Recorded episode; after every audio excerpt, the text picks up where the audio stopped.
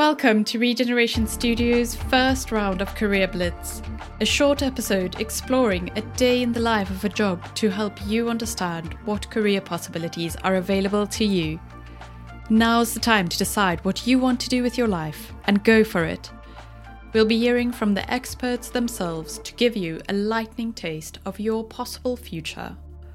Today's industry is social care, and we're meeting up with Leanne Clark, who works at our previous podcast guest, Supportive, a home care provider in County Durham. A major part of working in care is delivering independence through transport, and Leanne is going to tell you all about it. To give our listeners an idea of who you are, your background, your values, your studies, whatever you would like to share, imagine there is a film soon to be released called Leanne. Can you briefly introduce yourself in the style of a film trailer? I'm not so sure it'll be a film trailer. I will give it my very best shot.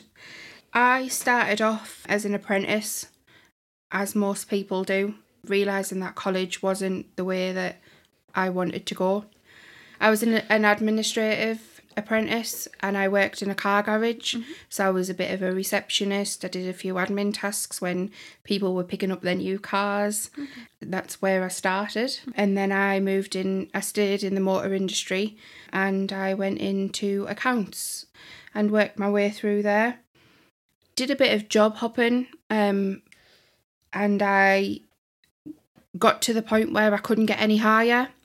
So I went for jobs that had where I could really increase my chances of promotion, bettering myself, really working towards bettering my career and, and having something that, you know, I could really say I was proud of.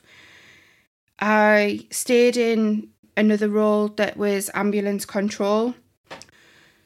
I started at Supportive in 2016 as a patient transport manager, my first managerial role. Mm-hmm. They took a bit of a risk, as everybody would when you re- when you become a, a, a new manager. But I can't fault the support that I've got in you know in in developing me. And I'm still only young, still got an awful lot to learn. But I have such a good support network in supportive. They've seen me through some really big changes. One being becoming a new manager and also, secondly, becoming a mummy for the first time. I manage a team of 10 office staff, 150 volunteers, and 17 patient transport staff. And how old are you? 32. but I start obviously I started with supportive when I was only 28, so I was really new to the whole really really new um to the managerial side. Thank you for that introduction and how do you actually manage those two responsibilities being a manager and a mom if you can give one tip before we go into what a typical day is like in transport.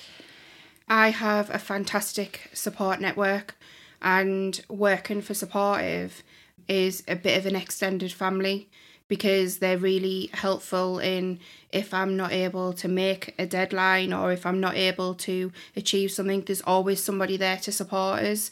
And I wouldn't have been able to continue my doing my job after coming back off maternity leave without the continued support from the, the senior managers and the staff around us. Yes, that's great to hear. And it's not always that you find that support in the organization that you work mm-hmm. for. So, if you could now give us an idea of what is a typical day like in transport, both from somebody who's working perhaps as a driver and also from the manager's point of view. We have two sides to our our transport service.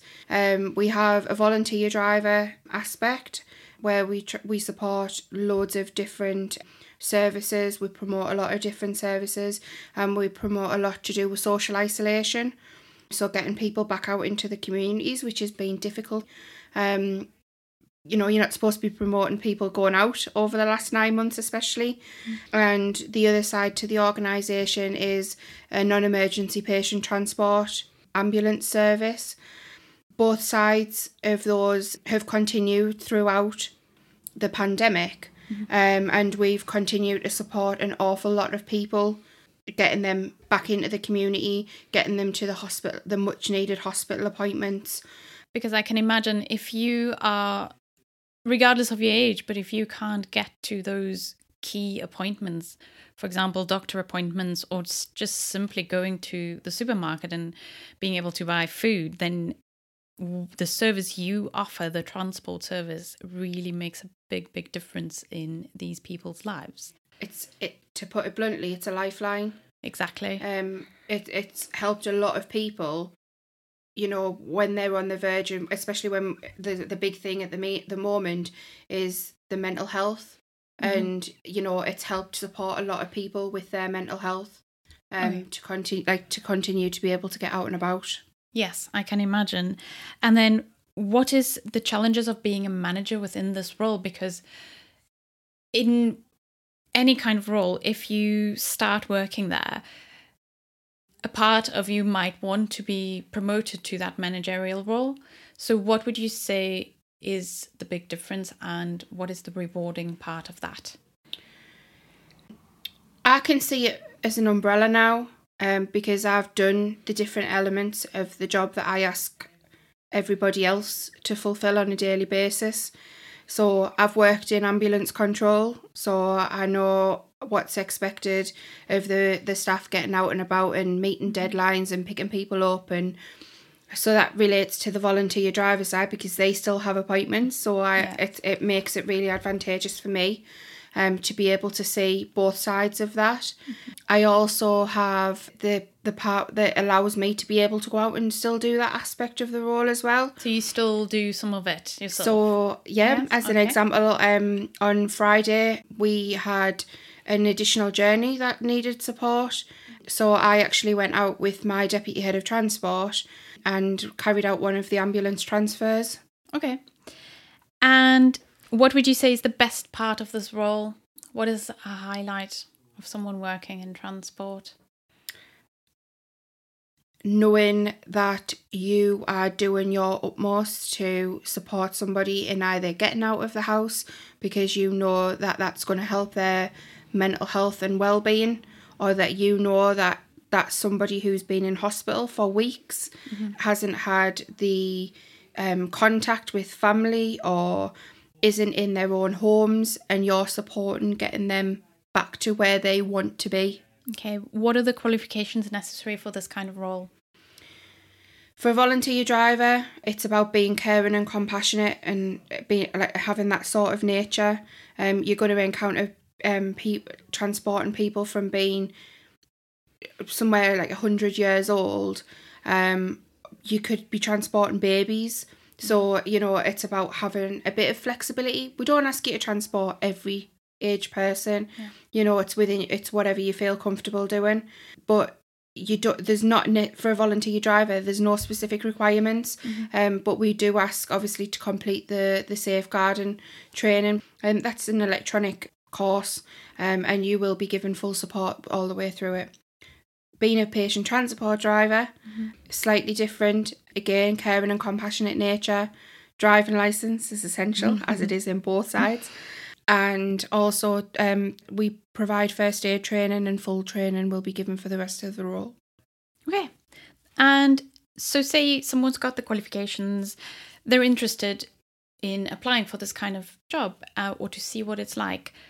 What are the challenging parts they can expect? If you had to name perhaps two or three of the more difficult things about the job. I would probably say the emotional side of it. That is um, that some people might find that difficult to deal with. Seeing the old people that you're going to Yeah. transport, you know, it might need a little bit extra support for the people that you are going to be um, supporting getting to and from different places. It, it's the it's sad elements that go with the role. I can't. I don't know how else to Yes. explain that. Of course, you have to understand that the people that you are dealing with, they they do not have perhaps the support structures and and the the possibilities that somebody else like you or another person in in a different circumstances might have and it's understanding their circumstances Yeah. I'm surrounded with a lot of good people that can help me and as I explained at the beginning, my family and my work life. Um and some people don't have that. Yeah, so it's just once again putting yourself in the shoes of someone who, for example, you desperately need to go to a town for it could just be um, having to make a payment or having to do some kind of official government related mm-hmm. um, task and you simply know nobody who can take you and mm-hmm. you can't use public transport or you don't have the confidence to use it who would enjoy this kind of job somebody with a kind and caring nature we find that uh, there's a lot of people may have retired as an example that may want a couple of days paid employment, which would be our patient transport mm-hmm. service, and then the volunteer driver side, which is where you use your own vehicle.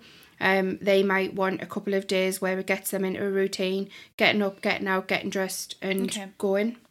And then, why is your department important to society? If you took transport away in social care, why would it be felt? How would people get out and about? If we weren't if we weren't there, how would they get out? Mm-hmm.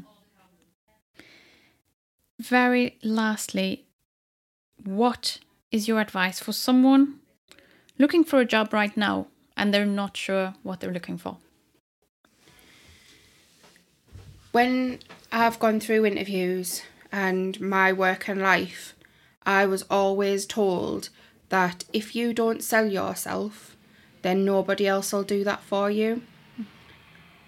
I don't look for people that have the experience or the background, but if you don't put the information down, I'm never going to know as to whether, you know, that, that, that you have the qualities that would make a great driver for us or a great patient transport driver. But don't ever shy away from selling yourself because you if you don't do it nobody else is going to do it for you. Such a fantastic piece of advice and it's so true and sometimes so difficult for us to do that. Mm. thank you for sharing your career insights leanne. You're very welcome. Thank you for your time. Thank you for listening. We really appreciate it Please subscribe to our podcast and join us next time for more narrative journeys of entrepreneurs, artists living fearlessly, and more rounds of Career Blitz.